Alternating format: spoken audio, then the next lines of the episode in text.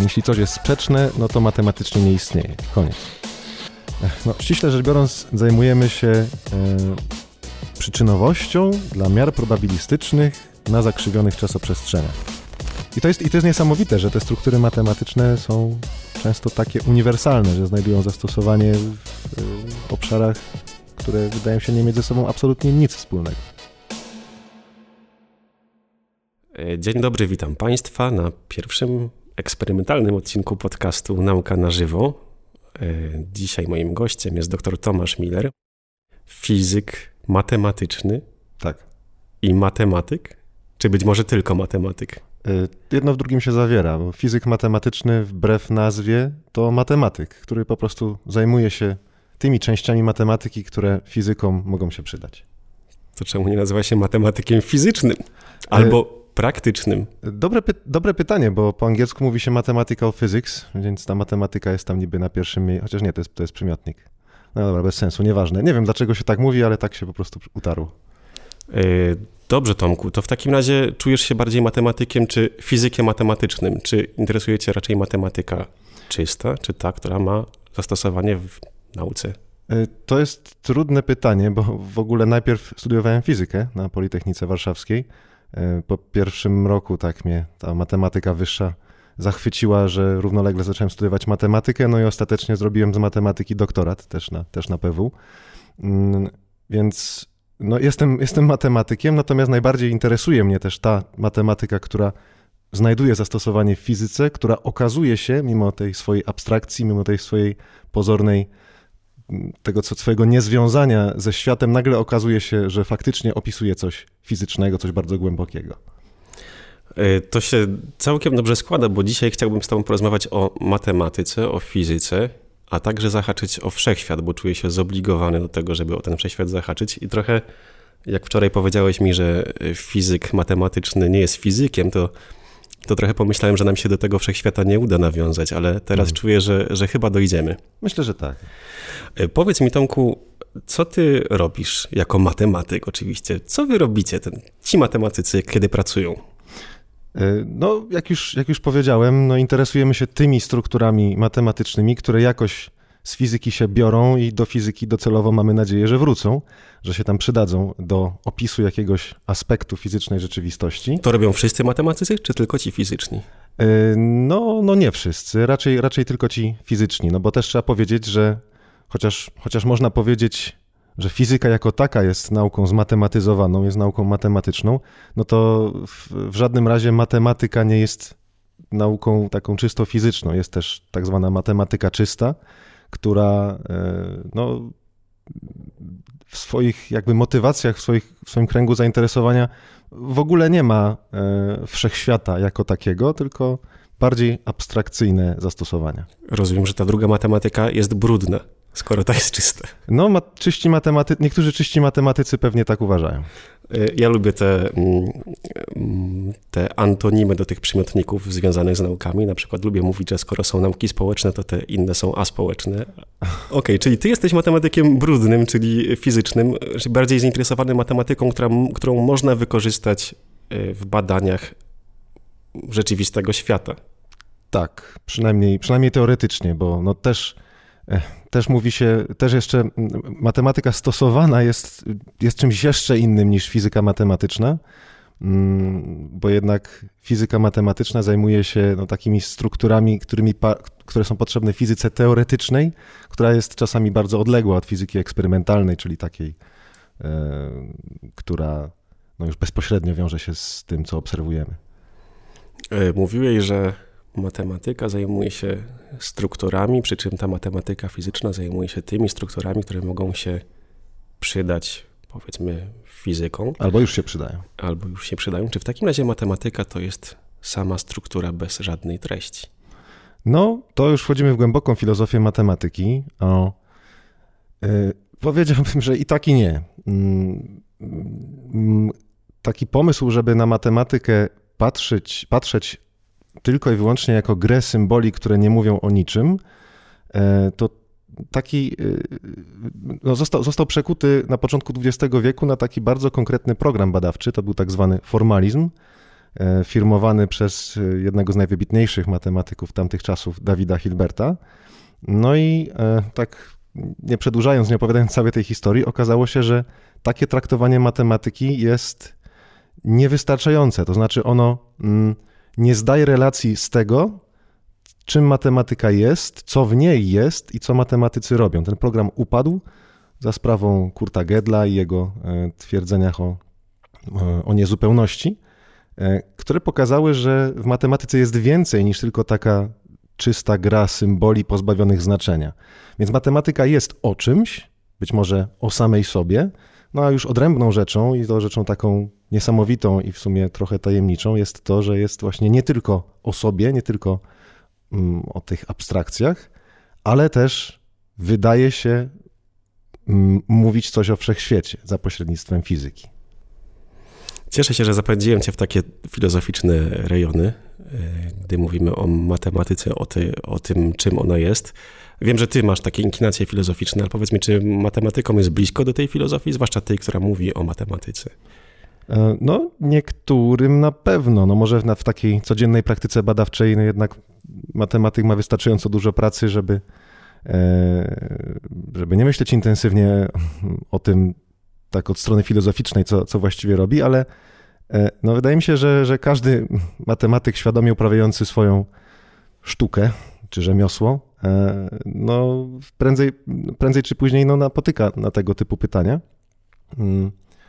Więc można powiedzieć, że matematyka do pewnego stopnia prowadzi do, do takiej filozofii matematyki. No, matematyka jest tak specyficzna, że no właśnie nie, nie zajmuje się tak bezpośrednio światem. Pojawia się pytanie, czy, czy te gry, symboli, które matematycy uprawiają, no to rzeczywiście są o czymś, czy nie, no to naturalnie prowadzi do, do, pewnych, do pewnych pytań, które y, też zresztą mają związek z podstawami matematyki. Może może większe takie inklinacje filozoficzne, jeśli chodzi o filozofię matematyki, no to mają z kolei matematycy zajmujący się tymi podstawami matematyki, czyli teorią mnogości, teorią kategorii, ale to są tak egzotyczne działy matematyki dla zwykłych matematyków, jak ja, że można to porównać do tego, jak egzotyczna jest czysta matematyka dla niematematyków. Pozwól, że zadam jeszcze jedno filozoficzne pytanie, które często mm, zadaje się matematykom. Powiedz mi, czy według ciebie matematyka się tworzy, czy odkrywa? O, to jest moje ulubione pytanie, zwłaszcza, że ono ma też... Myślałem, że będziesz miał dość. O nie, słyszałem już je setki razy, nie odpowiem. Nie, to właśnie bardzo dobrze, bo y, mam przygotowaną odpowiedź mniej więcej. Bo ono się, ona się też wiąże y, z fizyką matematyczną blisko, to pytanie. Więc e, no oczywiście matematyków z grubsza można podzielić na dwa typy. Jedni uważają, że matematykę się tworzy, a inni uważają, że matematykę się odkrywa. Że... Których jest więcej, od razu zapytam. Nie wiem, czy były na ten temat jakieś systematyczne badania prowadzone. Chyba były jakieś kwestionariusze przynajmniej przez niektórych ciekawych tej kwestii e, matematyków. I jeśli dobrze pamiętam, to wśród matematyków okazuje się zaskakująco wielu właśnie tak zwanych platoników czyli, e, czyli takich osób wyznających mniej lub bardziej świadomie, znaczy wyznających to trochę źle brzmi, no ale... Mm, Być może całkiem dobrze akurat w tym kontekście. No może i tak, wyznających tak zwany platonizm matematyczny, który właśnie mówi, że mm, my nie tworzymy struktur matematycznych, to nie są nasze wynalazki, tylko odkrycia. One w pewnym sensie istnieją w jakiś taki aczasowy sposób, zupełnie niefizyczny, nie tak jak stoły czy, czy kamienie, e, a, a my tylko do nich docieramy jakąś tam mocą naszego umysłu i zdajemy relację z tego, co zaobserwowaliśmy. E, wspomniany wcześniej Kurt Gödel był właśnie takim dosyć radykalnym platonikiem, a ze współczesnych mm, uczonych takim orędownikiem platonizmu matematycznego jest Roger Penrose, noblista zeszłoroczny z fizyki. Też jeden z najwybitniejszych żyjących y, fizyków matematycznych. A, a jeszcze, jeszcze właśnie odpowiadając na to pytanie, e, jak ja uważam, e, tutaj bardzo przydatne wydaje mi się pewne rozróżnienie, które, które wprowadza w swoich książkach ksiądz profesor Heller. E, on rozróżnia pomiędzy matematyką, tak, tak zwaną matematyką przez małe m i matematyką przez wielkie M. E, matematyka przez małe m, no to jest ta, którą my faktycznie tworzymy, w tym sensie, że no, no wymyślamy jakieś symbole, zapisujemy jakieś relacje, Y, piszemy jakieś artykuły, uczymy się czegoś w szkole, piszemy coś tam na, na tablicy, patrzymy na te symbole i jakoś nimi operujemy.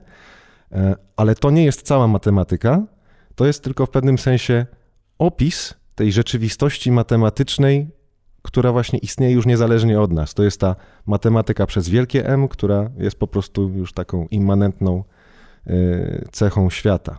To, ma, to spojrzenie ma, ma wiele wspólnego z fizyką, tak jak no, chyba każdy fizyk stoi na stanowisku, że e, świat istnieje niezależnie od fizyków, a rolą fizyka jest opisanie tego świata, zrozumienie jak on działa, no to tutaj podobnie rolą matematyków uprawiających matematykę przez małe m jest zrozumieć tę matematykę przez wielkie M. E, to jest takie w sumie połączenie, e, połączenie tych dwóch stanowisk, że z jednej strony matematykę się odkrywa, no ale też tworzy w celu odkrycia tej matematyki przez wielkie M. Rozumiem, że bardziej pierwotna jest ta matematyka przez wielkie M. Tak. Czyli jednak się ją odkrywa. Tak przynajmniej uważam ja. No, mnie się ten obraz bardzo podoba. To oczywiście nie jest y, hipoteza naukowa, to jest pewne stanowisko filozoficzne, ale y, no, na to wskazuje i ksiądz profesor Heller, i, i Sir Roger Penrose, i inni platonicy matematyczni, że ja sam zresztą też, też tak to widzę. Po prostu, kiedy uprawia się matematykę, kiedy człowiek usiłuje coś zrozumieć i przez 95% czasu nie rozumie i odczuwa z tego powodu frustrację, że te struktury mm, jakoś mu się wymykają, um, wymykają się z jego rozumienia, no te, jest, jest wrażenie, że człowiek zmaga się z czymś rzeczywistym, no, którego po prostu, do, którego, do, do, do czego nie jest w stanie dotrzeć. I kiedy w końcu mu się uda, no to nagle stwierdza, no tak, no to musiało być właśnie, właśnie tak, tylko no ja po prostu potrzebowałem czasu, żeby, E, wspiąć się na tę na tę górę. Ale ta góra już tam była. Często ci platonicy matematyczni, e, kiedy próbują jakoś umotywować swoje stanowisko, mówią o tym doświadczeniu uprawiania matematyki, o tym często trudnym doświadczeniu, kiedy nie mogą czegoś rozumieć, ale wiedzą, że tam gdzieś coś jest, jednak tam coś gdzieś jest i, i do tego trzeba dotrzeć i to, i to znaleźć. Tak, tak. To nie, to nie jest tak, że w matematyce wszystko wolno. Jak, i ten aspekt twórczy też jest, też jest ważny, no ale choćbym nawet bardzo chciał, y, no to, no to no nie udowodnię, że, że 2 plus 2 jest równe 5, jeśli już sobie przejąłem wcześniej jakieś aksjomaty. Tak mówiąc oczywiście bardzo obrazowo. A dlaczego tego nie wolno w takim razie w, w matematyce? Znaczy, no dobrze, może to 2 plus 2 równa się 5, mówię, to był tylko taki metaforyczny przykład. E, no jest pewna metareguła, która przyświeca wszelkim tutaj badaniom matematycznym, no że jednak matematyka musi być niesprzeczna. I czasami tej sprzeczności, czy też niesprzeczności, no tak nie widać na pierwszy rzut oka. Wydaje nam się, że na przykład, no nie wiem, stworzyłem sobie, nie wiem, system liczbowy, w którym, dajmy na to, możliwe jest dzielenie przez zera, przez zero. Hmm, oczywiście to jest jakiś tam alternatywny system liczbowy, no ale chcę stworzyć po prostu taki, w którym to dzielenie przez zero jest możliwe, no i chcę zobaczyć, co z tego wynika. No ale jak zacznę bawić się tym systemem liczbowym, no to w sposób nieunikniony dojdę do jakichś sprzeczności, do jakichś absurdów. No i wtedy no, po prostu koniec zabawy. No, choćbym nawet bardzo chciał, choćbym chciał się pochwalić wszystkim, że umiem dzielić przez zero, no to no nie da się. Sama matematyka mówi, dochodzimy tutaj do ściany, tak, no sprzeczność, sprzeczności po prostu wyskakują nam z każdej strony. Mm, jeśli coś jest sprzeczne, no to matematycznie nie istnieje. Koniec. Wiadomo, że istnieje matematyka oparta na innych rodzajach logiki niż logika klasyczna, która nie dopuszcza sprzeczności. Tak. Na przykład istnieje matematyka intuicjonistyczna, która jest oparta na logice, poniekąd na logice intuicjonistycznej. Czy istnieje na przykład matematyka parakonsystentna? Też istnieje, tak, jest coś w takim razie. I czy ona dopuszcza sprzeczności? Albo czy dopuszcza dzielenie przez zero? Znaczy, no tak, no tu już też wchodzimy w bardzo subtelne rzeczy. Ja na tych alternatywnych logikach też też nie jestem ekspertem, tam rzeczywiście okazuje się, że do pewnego stopnia sprzeczności są dopuszczalne, ale to tylko dlatego, że te delikatne sprzeczności, które tam są dopuszczalne, one nie, nie niszczą całego systemu. Yy, w logice klasycznej jakakolwiek sprzeczność, jeśli do, dopuścimy jakąkolwiek sprzeczność, no to już musi, możemy udowodnić cokolwiek. To jest tam tak zwane prawo Dunsa-Scotta. Yy, no i taki system, on nawet on, on jest nawet po prostu niepraktyczny, bo jeśli możemy udowodnić wszystko i twierdzenie X, i twierdzenie nieprawda, że X, no to taki system jest całkowicie nieużyteczny. W logice parakonsystentnej pewne typy łagodnych sprzeczności nie prowadzą do takich efektów, ale to nie oznacza, że w tej parakonsystentnej logice y, możemy udowodnić, co tylko chcemy. Więc tam też jest pewna sztywność struktury. Tam też nie jest tak, że wszystko wolno. Podając ten przykład z dzieleniem przez zero, mówiłeś o systemach liczbowych i też jesteś znany, myślę, naszym słuchaczom y, i widzom z serii o systemach liczbowych. Y, zacznijmy od zera. Myślę, że mogę tutaj zareklamować tą serię. Ależ proszę. Zresztą robię to, robię to bardzo chętnie i, i bardzo szczerze. Bardzo dobra seria. Zachęcam do obejrzenia. Natomiast chciałbym, chciałbym Cię spytać, czy istnieje matematyka bez liczb, bez systemów liczbowych?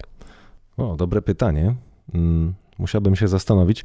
Znaczy, hmm, warto zwrócić uwagę na to, że historycznie w starożytnej Grecji na przykład liczby wcale nie były takim głównym obiektem matematycznym, można powiedzieć, a przynajmniej no nie takim bardzo fundamentalnym. Jednak Grecy, przynajmniej niektóre mm, greckie szkoły, nie mówię tu o Pitagorejczykach, którzy jednak liczbę umieszczali e, jako podstawę wszystkiego, ale w starożytnej Grecji bardzo ważną i podstawową dział, podstawowym działem matematyki, wręcz synonimicznym z matematyką, była geometria. I mm, o ile wiem, e, liczby były niejako wtórne do geometrii dla wielu greckich myślicieli. Konstruowali liczby, działania arytmetyczne na jakichś e, operacjach geometrycznych. E, natomiast no, to nie zmienia faktu, że liczby są niesamowicie przydatne jako te takie E, podstawowe obiekty matematyczne i um, no, trudno mi sobie wyobrazić na przykład fizykę bez liczb. E, wynika to choćby stąd, że no jednak wszystkie wyniki pomiarów eksperymentalnych koniec końców przyjmują postać liczb. Na liczbach się wygodnie wykonuje różnorakie operacje. Mm, z drugiej strony, no tak z czysto matematyczno-logicznego punktu widzenia, liczby też nie są takie zupełnie fundamentalne.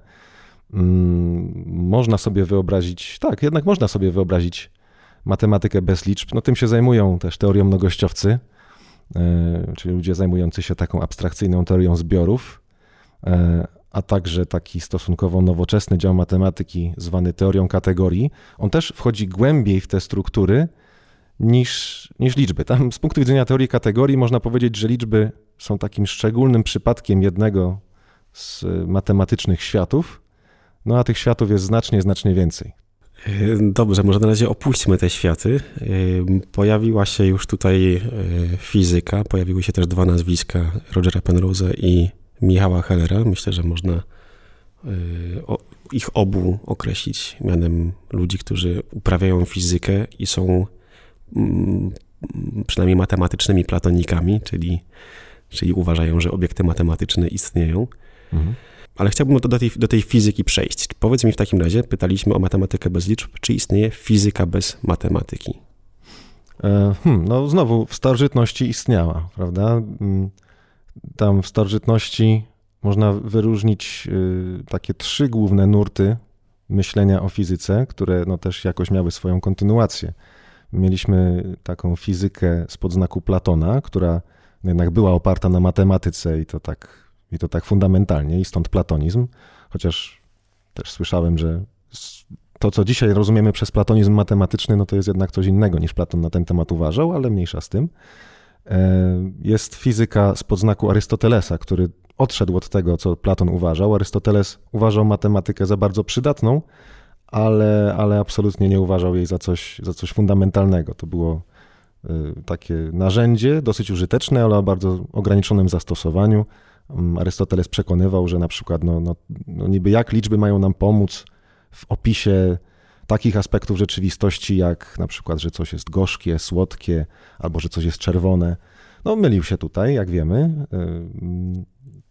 Takie rzeczy jak, jak kolor, czy, czy nawet właśnie, czy nawet smak, no też sprowadza się ostatecznie do, do jakichś liczb, do jakichś zjawisk fizycznych i chemicznych, które można ująć ilościowo. No i trzecią taką tradycją mniej znaną, chociaż znaczy mniej znaną. Mm, no, nie wymienia się jej na jednej, e, na, na równi z tą platońską i arystotelesowską.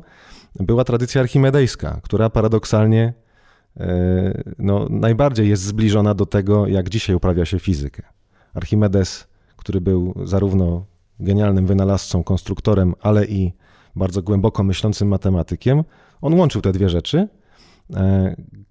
Żeby coś skonstruować, no to robił e, zarówno jakieś eksperymenty, eksperymentował z tymi różnymi mm, prostymi urządzeniami, no ale jednocześnie, żeby lepiej zrozumieć, co tam się dzieje, tworzył modele matematyczne, wyciągał z nich wnioski i na tej podstawie usprawniał te swoje, te swoje maszyny.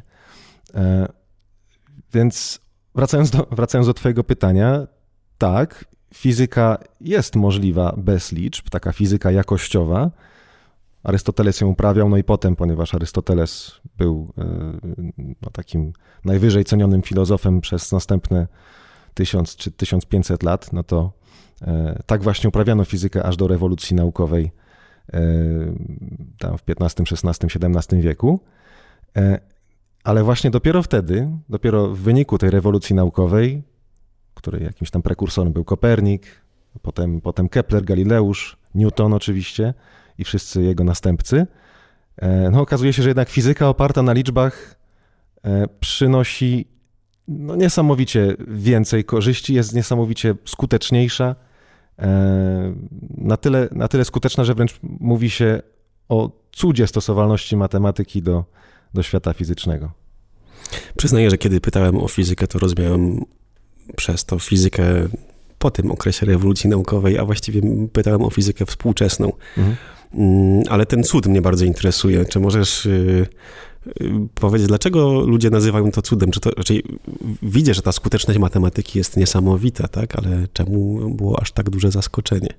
Tak, znaczy to y, słowo, słowo cud to też nie ja tutaj wymyśliłem, tylko to ono pochodzi z takiego słynnego mm, eseju sprzed ponad pół wieku, eseju autorstwa Eugena Wignera, to był fizyk noblista, który napisał, właśnie ten jego esej nosi tytuł mm, e, Niepojęta skuteczność matematyki w naukach przyrodniczych. Unreasonable effectiveness chyba jest w oryginale. On kończy ten artykuł właśnie takim stwierdzeniem, gdzie on wcześniej analizuje tam różne, właśnie podaje różne przykłady, gdzie ta matematyka w taki zadziwiający sposób okazała się e, coś opisywać. Do tego chętnie za chwilę wrócę, do, jakiego, do jakichś takich moich ulubionych przykładów. Pod koniec właśnie pisze, że znaczy nie, nie, nie dochodzi do żadnej konkluzji w tym, w tym eseju. E, to jest raczej takie zwrócenie uwagi na to, że to jest bardzo taka głęboka obserwacja, że ta matematyka aż tak się, aż tak przylega do struktury świata, no i właśnie pisze, że, że to, że tak jest, to jest cud, którego nie rozumiemy i na który nie zasługujemy. I myślę, że najlepiej będzie dać odczuć, że mówimy tutaj o czymś niesamowitym, o czymś, co wcale nie musiałoby być prawdą, a jednak jest. E, no, że najlepiej to będzie na konkretnych przykładach przedstawić. To podaję w takim razie teraz może. No bardzo chętnie, więc takim e, ulubionym moim e, przykładem tej niepojętej skuteczności matematyki jest ogólna teoria względności, mm, wynaleziona czy odkryta przez Einsteina ponad 100 lat temu.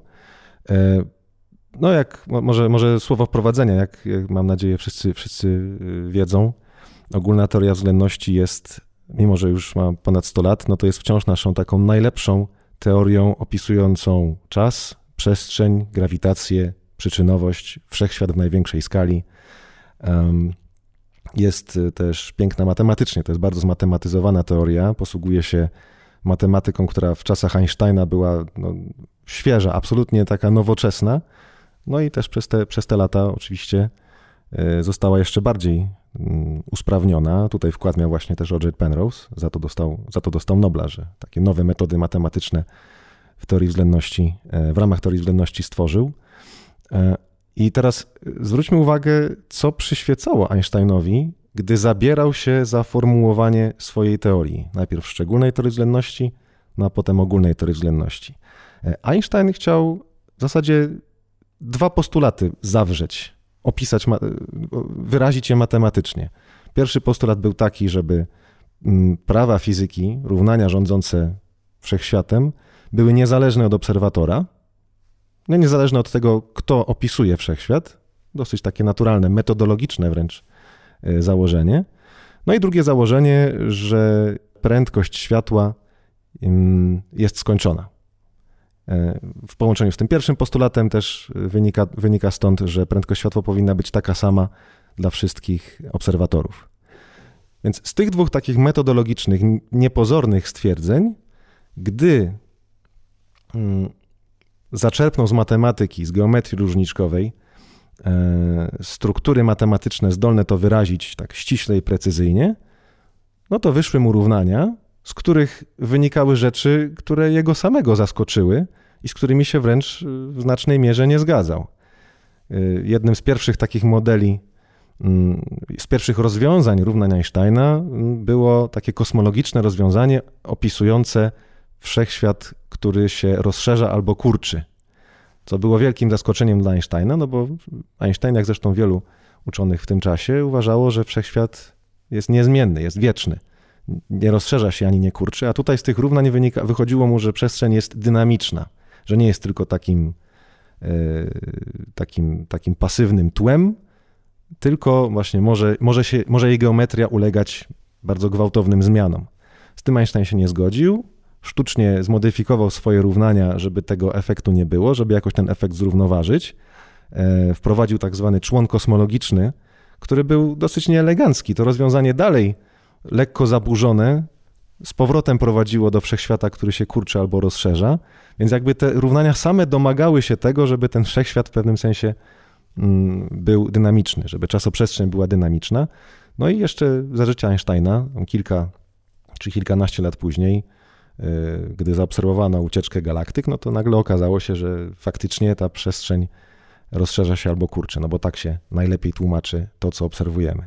Więc to był tylko jeden efekt, ale oprócz tego, z tych dwóch prostych postulatów Einsteina, że fizyka jest niezależna od układu odniesienia i że y, prędkość światła jest stała y, i skończona, wynikały również czarne dziury, z którymi Einstein się nie zgadzał, Y, wynikało ugięcie promieni świetlnych wokół masywnych ciał, z którym akurat Einstein się zgadzał y, i je też bardzo szybko tam obserwacyjnie potwierdzono ten efekt. Myślę, że można podsumować to, co mówi, że matematyczne konsekwencje jego teorii zaskoczyły jego samego po prostu i że tam było więcej niż on mógł w ogóle myśleć na samym początku, kiedy konstruował tak, tak, tak. Właśnie, teorię właśnie, i te dwa postulaty formułował. Tak, to jest bardzo dobre podsumowanie, że włożył tylko te dwa postulaty, a wyjął z tego znacznie więcej. No i no, wydaje mi się, że nasuwa to taką interpretację, że po prostu w pewnym sensie ta struktura już tam była. Yy, I ta nasza matematyka, ta matematyka, którą wybrał Einstein, przylgnęła do tej struktury świata, no i pozwoliła wyciągnąć yy, więcej niż zostało włożone. Dobrze, a mówiłeś o przykładach. Czy masz jakieś inne przykłady? Bo y, przykład y, Einsteina teorii względności jest bardzo fajny, ale mam wrażenie, że trochę jednak już oklepany i mhm. nie chciałbym, żeby nasi słuchacze nam zarzucili, że znamy tylko Einsteina i nie znamy innych naukowców. Einsteina, Penrose'a i Hellera. I starczy. Tak, tak, nie no, tak, takie przykłady można mnożyć. Y, innym przykładem, który też, też lubię i ma związek z E, egzotycznymi systemami liczbowymi. To chociaż jeszcze jeden, no. Dobrze, proszę bardzo. No to są liczby zespolone, które odkryto tak czysto matematycznie jeszcze gdzieś tam w renesansie, bo tam szukano rozwiązań równań wielomianowych. No i przez stulecia one były tak traktowane bardzo podejrzliwie, bardzo po macoszemu, no bo właśnie nie odpowiadały niczemu w fizycznej, fizycznej rzeczywistości. E, no, matematycy tak ostatecznie pogodzili się z liczbami zespolonymi w XIX wieku, E, miało to związek też między innymi z tym, że one okazywały się przydatne w jakichś zastosowaniach, upraszczały pewne obliczenia, na przykład w elektrodynamice. E, no ale wciąż można było utrzymywać dobrze, to jest, liczby zespolone to jest tylko taki wygodny trik matematyczny, który upraszcza obliczenia. No ale gdy na początku XX wieku narodziła się mechanika kwantowa, tam liczby zespolone już nie są tylko taką pomocą obliczeniową. Mechanika kwantowa od strony matematycznej jest zespolona do szpiku kości. Gdybyśmy nie znali liczb zespolonych, nie bylibyśmy w stanie sformułować mechaniki kwantowej, więc w pewnym sensie można powiedzieć, że rzeczywistość fizyczna na tym fundamentalnym poziomie właśnie posługuje się liczbami nierzeczywistymi. Posługuje się liczbami zespolonymi. I to tylko nazwy. To tylko nazwy, oczywiście. To tylko jakieś zaszłości historyczne. E, i związek z tym, to już jest odrębny przykład, zaznaczam, ma też odkrycie antymaterii. E, najpierw e, to było, to było tak, że mm, jednym z ojców mechaniki kwantowej, który wkroczył na scenę już stosunkowo późno, bo tam pod koniec lat 20. XX wieku, był Paul Dirac, taki brytyjski fizyk. No znowu, żeby, żeby nie przedłużać, Dirac chciał zapisać mm, równanie takie trochę podobne do równania Schrödingera, które będzie opisywać elektron i które będzie relatywistyczne, czyli będzie zgodne ze szczególną teorią względności w tym wypadku, no bo równanie Schrödingera nie jest. No i udało mu się to. Znowu, to był jego postulat. Zapisać taki odpowiednik równania Schrödingera, który będzie zgodny ze szczególną teorią względności. I tyle. Nic, nic więcej nie wymaga od, od, od tego równania. No ale gdy je zaczął analizować, okazało się, że to równanie opisuje nie tylko elektron, ale też siedzi w tym równaniu, jakby tak równie rzeczywista jak elektron, siedzi cząstka bardzo podobna, o takiej samej masie, o bardzo podobnych własnościach, tyle tylko, że o przeciwnym ładunku, o ładunku dodatnim. E, no i Dirac miał z tym problem, nie wiedział jak to interpretować. Nie znano takiej cząstki e, w tym momencie, gdy formułował to równanie. Był problem, jak interpretować to dodatkowe rozwiązanie, ale już kilka lat później, bodajże w roku 1932, e, eksperymentalnie w jakiejś tam komorze mgłowej odkryto taką cząstkę.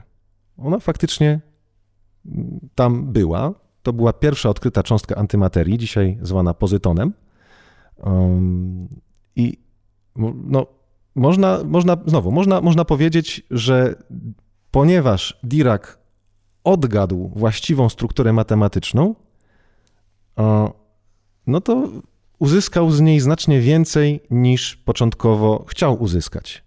Okazało się, że wszechświat rzeczywiście gra według tych reguł. Jakby no, ten aspekt wszechświata jest opisany właśnie taką strukturą. Oczywiście ja tutaj też, yy, bo, bo to brzmi pewnie bardzo, bardzo wszystko magicznie i tak, i tak mistycznie. Ja też nie twierdzę, że te struktury, które odkrył Einstein czy Dirac, że to już są te ostateczne struktury. To nie jest tak, że, że już odkryliśmy na tym polu wszystko, co jest do odkrycia, już odkryliśmy właściwą strukturę matematyczną i już nic nas nie czeka. E, oczywiście, oczywiście nie. Zarówno równanie Diraca, mm, jak i równania Einsteina, one też są tylko w pewnym sensie prowizoryczne, one też są zapewne tylko przybliżeniami tej głębszej struktury. No ale tutaj znowu przydaje się to rozróżnienie na matematykę przez małe m i przez wielkie m. Równania Einsteina, równanie Diraca to są fragmenty tej naszej matematyki przez małe m, które jakoś tam mniej, lepiej lub gorzej przylegają do tej matematyki przez wielkie M.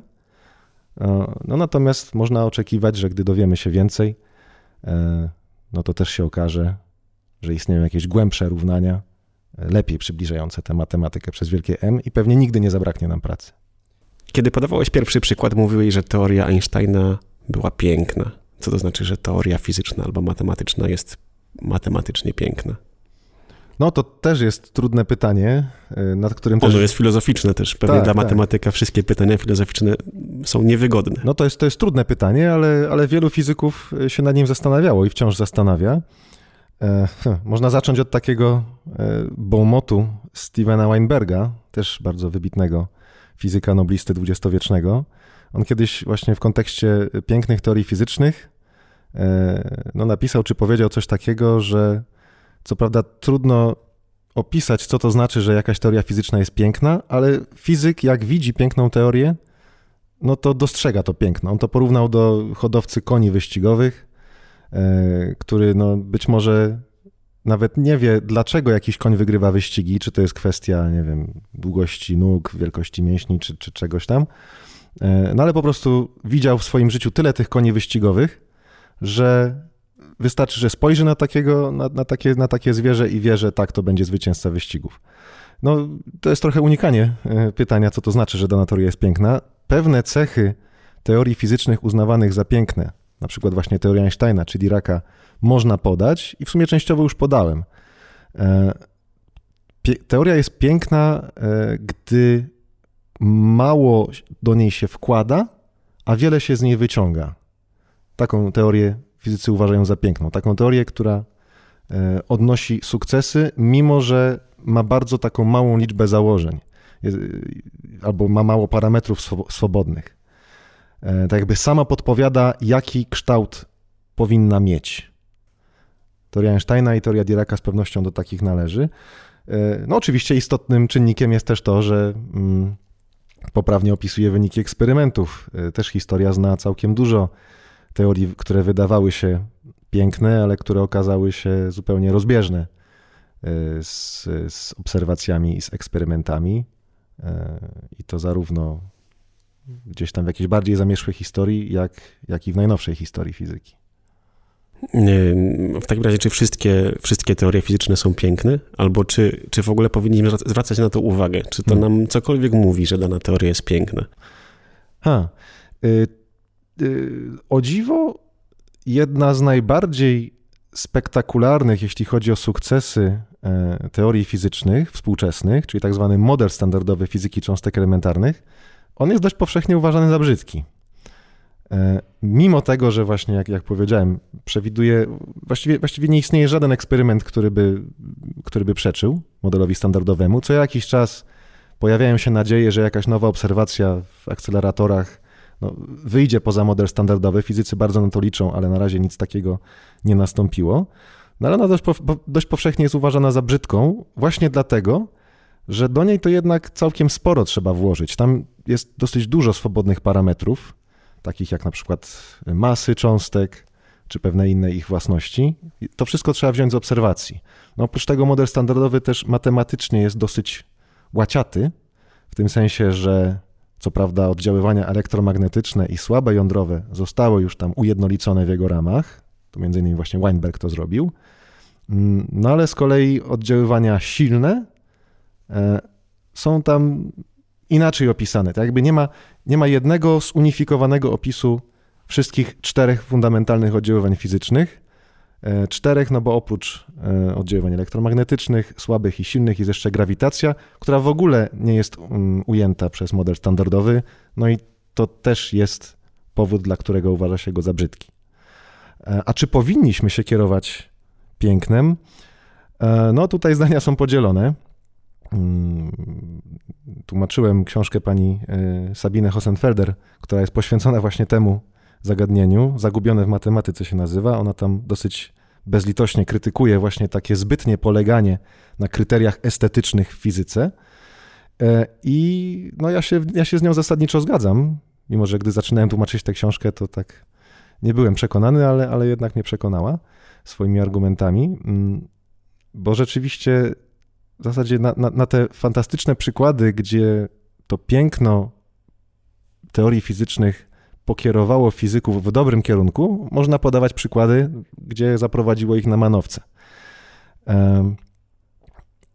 Więc na pewno nie należy polegać wyłącznie na tym, e, no ale z drugiej strony też fizycy e, no, będą się tym pięknem kierować, bo po pierwsze są tylko ludźmi, a, a po drugie w sytuacji, tak jak obecnie w fizyce, gdzie dramatycznie brakuje nowych wyników eksperymentalnych, które by były jakimś takim bardziej obiektywnym przewodnikiem ku nowym teoriom, no trzeba się uciekać do jakichś, do jakichś innych kryteriów.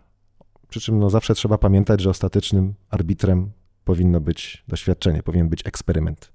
Niedawno zastrzegłeś się, że, że teoria e, względności i mechanika kwantowa to nie są ostateczne, i matematyka za nimi stojąca, to nie są ostateczne struktury, jakie potrzebuje fizyka. E, no wiemy, że potrzebuje fizyka takich struktur, czy szuka, które by, które by pozwoliły zunifikować te, te dwie teorie, mówiąc krótko bardzo. Powiedz, co te struktury muszą posiadać, żeby, żeby to się udało, żeby to poszukiwanie tej unifikującej teorii było było skuteczne i kiedyś nastąpiło. I w ogóle, czy, czy jest szansa, że nastąpi, bo może, może się to nie udać z jakichś powodów. Mm, no, może być w ogóle niemożliwe. E, taka możliwość też niestety istnieje. E, no, gdybym wiedział, jak ta teoria musi wyglądać, czy jakie cechy musi posiadać dokładnie, to e, musiałbym, musiałbym już wcześniej po prostu dokonać tej unifikacji. Tak, masz rację mówiąc, że jakby takim świętym gralem współczesnej fizyki teoretycznej i matematycznej też jest znalezienie takiej struktury matematycznej, sformułowanie takiej teorii, która będzie w sobie zawierać zarówno mechanikę kwantową, w tym jej najbardziej yy, w tej najbardziej dojrzałej formie, czyli mm, kwantowej teorii pola, i ogólną teorię względności Einsteina. Przy czym tutaj zastrzegam, że nie chodzi e, tylko o jakieś takie właśnie łaciate połączenie tych dwóch rzeczy, mm, tylko o rzeczywiście taką jedną harmonijną całość, której po prostu takimi podstrukturami będą z jednej strony struktura y, ogólnej teorii względności, no a z drugiej strony struktura mechaniki kwantowej. Żeby to się udało, y, no właśnie to jest, to jest niesamowicie trudne zadanie, bo te dwie teorie, te dwa filary współczesnej fizyki, one się posługują zupełnie różnymi strukturami matematycznymi. Nie widać prostego sposobu, żeby je połączyć. Nie widać czego cieniami te dwie struktury matematyczne są. Są takie próby. E, można je z grubsza podzielić. Nie wiem, czy to jest bardzo dobry podział, ale na pewno pozwalający uchwycić o co chodzi.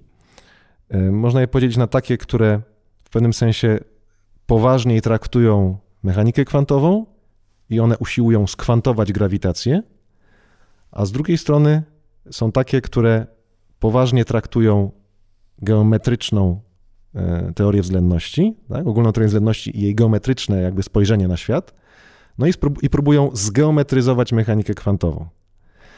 E, do tego pierwszego typu należy najbardziej popularna mm, kandydatka na teorię wszystkiego, czyli teoria strun, która właśnie mówi, że no tam cząstki to i pola kwantowe, no to tak naprawdę to są, można je opisać za pomocą takich drgających jednowymiarowych, czy pierwotnie wydawało się, że jednowymiarowych e, obiektów zwanych strunami.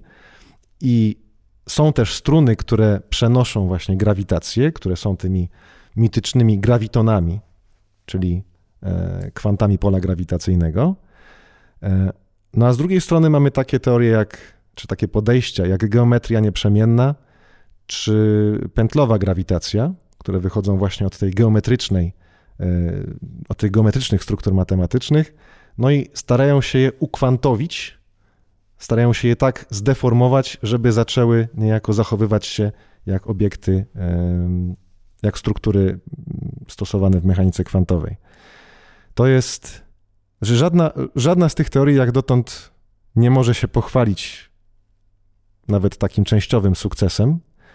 E, wszystkie bardzo poszerzają matematykę, są wręcz maszynką do tworzenia naprawdę pięknej matematyki, no ale niestety wydaje się, że wciąż jesteśmy bardzo odlegli od e, dokonania nawet takiej częściowej unifikacji ogólnej teorii względności i mechaniki kwantowej. To jest wciąż jeszcze robota na, na, na, na dekady. Wolę w każdym razie tak mówić, a nie e, być takim hura optymistą, jak był Stephen Hawking, a wcześniej w XIX wieku Lord Kelvin. Oni obaj zasłynęli tym, że właśnie twierdzili, że fizyka to już właściwie jest kompletna i będzie, będzie ukończona za pół roku, a, a góra dwa lata. Czy w takim razie są e, jacykolwiek poważni naukowcy, którzy na poważnie zajmują się próbą unifikacji tych dwóch teorii? Oj tak, tak, to właśnie całe legiony e, badaczy zajmują się teorią strun. E, też stosunkowo popularna, chociaż blednie w porównaniu do teorii strun, jest właśnie ta wspomniana przeze mnie pętlowa grawitacja.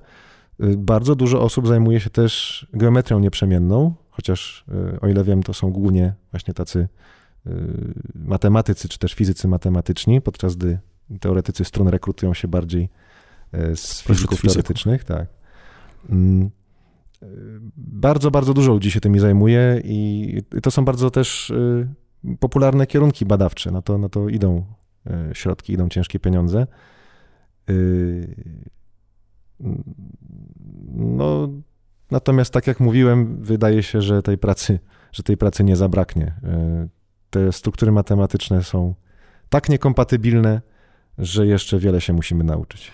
A czy może ta próba unifikacji to jeszcze nie jest takie wybieranie się z motyką na słońce, że, że być może jeszcze potrzeba poszerzyć obie te teorie o jakieś większe teorie, które jeszcze mhm. nie są, może, może nie unifikują jeszcze tych dwóch yy, skal, makro i mikro, mhm. ale no, byłyby jakąś szerszą, bardziej ogólniejszą i być może piękniejszą, bo nie brzydszą teorią. Tak, tak, to jest, to jest bardzo słuszna uwaga i, i też, też się tak robi, yy, gdy po pierwszych kilkudziesięciu latach no, nie udało się właśnie tego E, głównego celu zrealizować. Bo to jednak sporo, kilkadziesiąt lat. No, oczywiście, oczywiście. Czy no, nawet, nawet wcześniej, yy, nawet wcześniej fizycy no, właśnie troszeczkę skromniejsze e, cele sobie założyli, żeby właśnie tak kroczek za kroczkiem zbliżać się do, do jakiegoś tutaj pomostu pomiędzy tymi teoriami.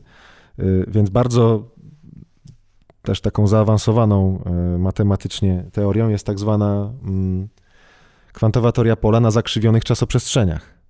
To jest tam, tam już jest prawie cała, e, jakby, to, to, to, jest, to, to też jest teoria, która, która wychodzi od tej kwantowej strony, tak? Czyli bierzemy kwantową teorię pola taką, jaka ona jest, taka, jaką ją znamy.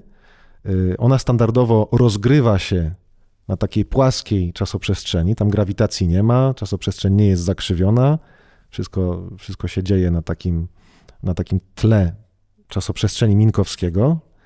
E, no i teraz próbujemy, nie, nie, nie próbujemy skwantować tej grawitacji, yy, przepraszam, nie, nie, nie, próbujemy od razu stworzyć yy, grawitacji kwantowej, tylko to, co robimy, no to teraz staramy się, żeby ta kwantowa teoria pola jednak, jednak działa się na zakrzywionej czasoprzestrzeni. Tutaj jeszcze jakby sama czasoprzestrzeń nie jest kwantowa, wciąż jest takim klasycznym tłem, no ale już nie jest płaska. Już są jakieś zakrzywienia, już mogą być jakieś tam czarne dziury, i patrzymy, co zakrzywienie czasoprzestrzeni robi z tymi polami kwantowymi. Tutaj co nieco udało się już zrobić, ten słynny e, wynik Hawkinga o parowaniu czarnych dziur. On właśnie jest e, z obszaru kwantowej teorii pola na zakrzywionych czasoprzestrzeniach i dlatego jest wciąż tak, tak hołbiony i głęboko e, analizowany, że, że tam właśnie pewien nietrywialny, jak mówią matematycy, że pewien nietrywialny efekt e, na pola kwantowe jest wywołany przez to zakrzywienie czasoprzestrzeni. E, takich efektów nie ma zbyt wiele. Wciąż się je intensywnie bada. Więc to tak, to, to, jest, to jest jeden z takich kierunków, właśnie takich skromniejszych, które nie, nie próbują jeszcze od razu wszystkiego zunifikować, tylko troszeczkę zaburzyć jedną z tych teorii w stronę tej drugiej i zobaczyć, czy, czy ujawnią się jakieś dalsze kroki, które możemy podjąć. E, w drugą stronę też to następuje. E, poniekąd ja się właśnie też czymś takim zajmuję. My z kolei wychodzimy od teorii względności i próbujemy tam troszeczkę ogólniejsze obiekty na tej czasoprzestrzeni puszczać, e, właśnie jakieś takie rozmyte, jakieś takie chmurki prawdopodobieństwa mm, i zobaczyć, co się z nimi dzieje. To może powiedz więcej, Tomku, jeszcze jakie są e, Twoje ogromne dokonania na polu e, fizyki i matematyki?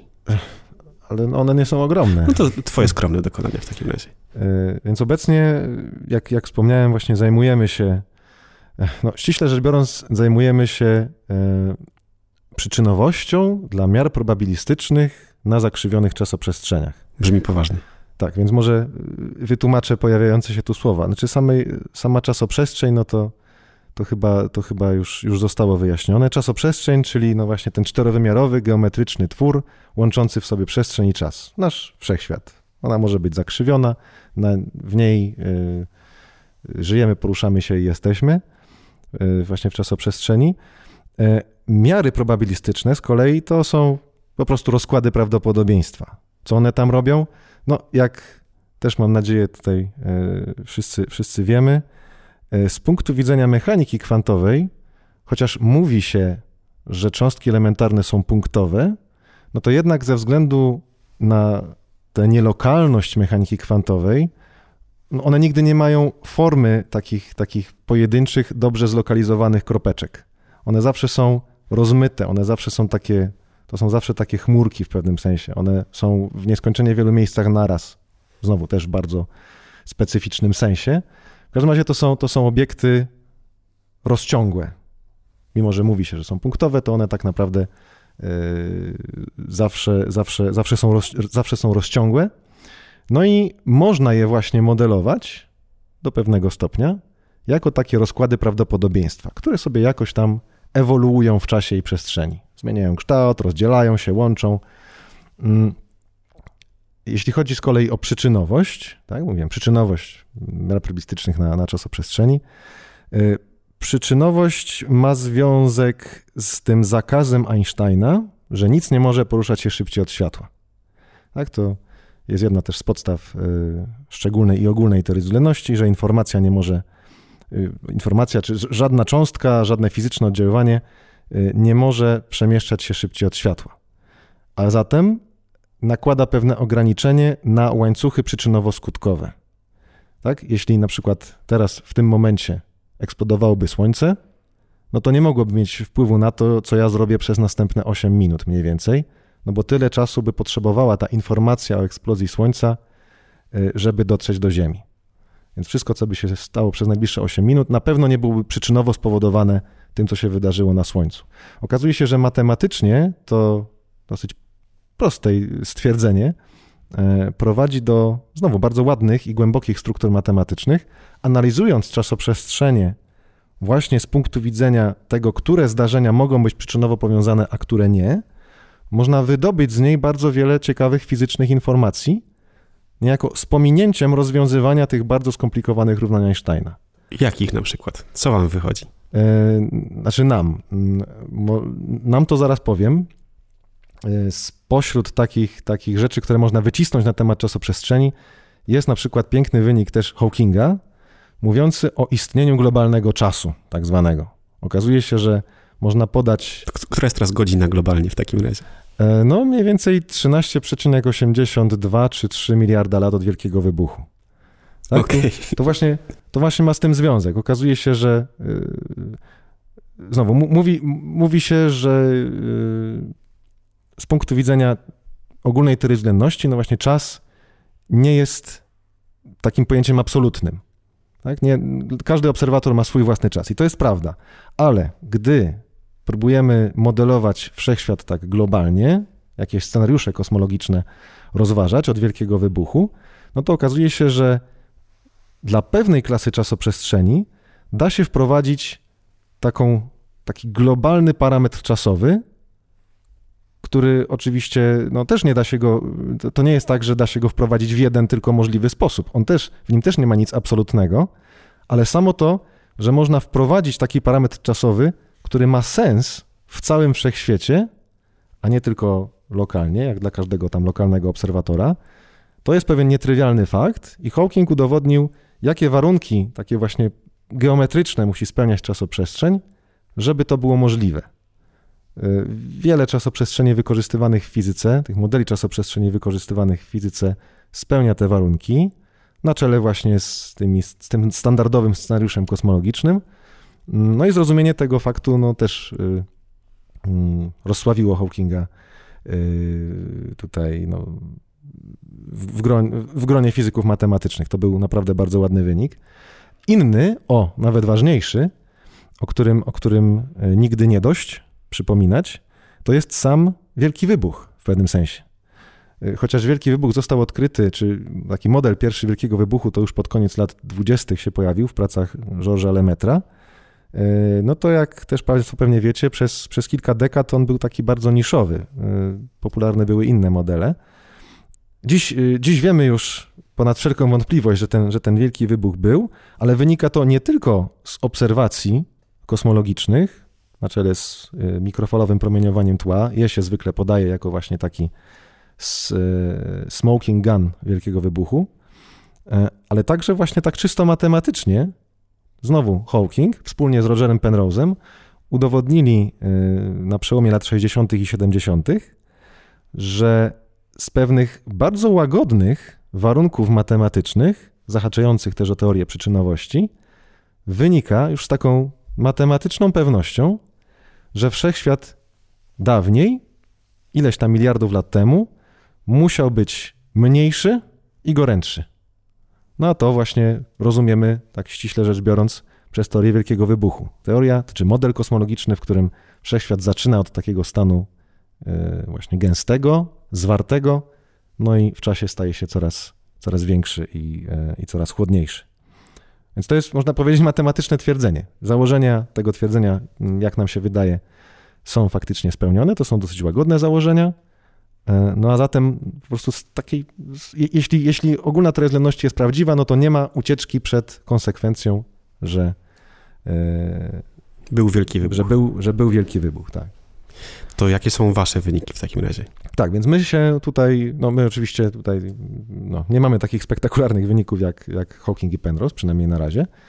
Mm, my na razie staramy się właśnie zrozumieć struktury matematyczne, które byłyby w stanie opisać przyczynowość już nie tylko dla takich punktowych cząstek, takich naprawdę punktowych cząstek, czy też między punktami czasoprzestrzeni, tylko pomiędzy całymi obszarami przestrzeni i pomiędzy rozkładami prawdopodobieństwa.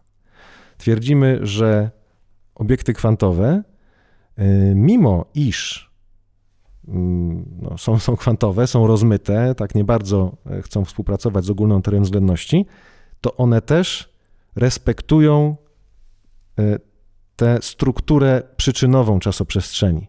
Też za ich pomocą nie da się w żaden, w żaden nawet taki statystyczny sposób przesłać informacji szybciej niż światło. No, to jest dosyć oczywiste założenie, ktoś może powiedzieć, ale jeśli chodzi o konsekwencje dla struktur matematycznych, e, no to to wcześniej nie było, nie było badane, a przynajmniej nie przy użyciu tych struktur, do których myśmy tam się dokopali. No i na razie jesteśmy na etapie e, jakby próby zrozumienia, jak daleko nas to zaprowadzi, jakie struktury matematyczne nam to podpowie i co e, i gdzie pozwoli je wykorzystać. Nawiązaliśmy współpracę z fizykami z Gdańska, którzy zajmują się na przykład informacją kwantową. Oni w zasadzie odkryli nasze, nasze prace, jakieś tam wczesne, i zorientowali się, że to im się może przydać właśnie do opisu przepływu informacji kwantowej. Więc nad tym obecnie pracujemy. Czy to czasem nie, y, nie idzie o ten, tą samą strukturę matematyczną, którą bodajże w XVII czy nawet XVI wieku we Francji stosowano do opisu przenoszenia piasku. Miałeś kiedyś wykład na ten temat u nas? Tak, tak, rzeczywiście miałem wykład, nawet był e, zatytułowany tam Geometria czasoprzestrzeni, czyli jak mm, przenosić piasek, nie, geometria przyczynowości, czyli jak przenosić piasek w zakrzywionej czasoprzestrzeni. To rzeczywiście matematycznie korzysta ze struktur, które wyłoniły się z zagadnienia, które tam chyba na przełomie XVIII i XIX wieku e, taki francuski matematyk Gaspard Monge e,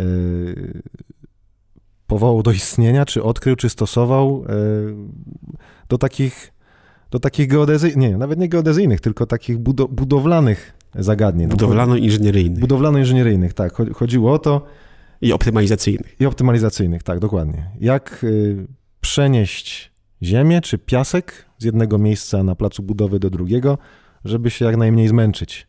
I okazuje się, że te struktury matematyczne, które on wypracował w takim przyziemnym dosłownie y, zagadnieniu, znalazły zastosowanie w jakiejś ekonomii, w, jakiejś, y, w teorii sterowania, no a nawet właśnie, jak się okazuje, w teorii przyczynowości dla miar probabilistycznych na czasoprzestrzeniach, gdzie tymi kupami piachu teraz, tymi kupami ziemi są właśnie te kupy prawdopodobieństwa, które przepływają z jednego obszaru czasoprzestrzeni do drugiego. I to, jest, I to jest niesamowite, że te struktury matematyczne są często takie uniwersalne, że znajdują zastosowanie w, w obszarach, które wydają się nie mieć ze sobą absolutnie nic wspólnego. To się nazywa teoria optymalnego transportu w matematyce. Tomku, yy, chciałbym zoptymalizować Twój transport do Warszawy, a wiem, że masz pociąg niedługo, więc chyba wypadałoby nam zakończyć nasz y, podcast i naszą rozmowę. Bardzo Ci za nią dziękuję. Myślę, że była interesująca, przynajmniej dla mnie. Jestem ciekawy, jaki będzie odbiór. Bardzo dziękuję. No, yy, chcę na koniec może, może, jeszcze, może właśnie jeszcze zaznaczę, że to lubię powtarzać za anglosasami, że my w fizyce i matematyce to tak dopiero drapiemy powierzchnię. Tak? Jest, jest dopiero wierzchołek góry lodowej, naprawdę najpiękniejsze odkrycia, tak mi się wydaje, i najgłębsze struktury matematyczne są wciąż przed nami, także fizykom matematycznym i mnie w szczególności no, nigdy nie zabraknie pracy i jakichś powodów do z jednej strony frustracji, ale z drugiej strony do zachwytu. Ja też chciałbym to wierzyć, chociaż nie wiem, czy to jest taka szczęśliwa konstatacja. Tak czy owak, dziękuję bardzo. Dziękuję.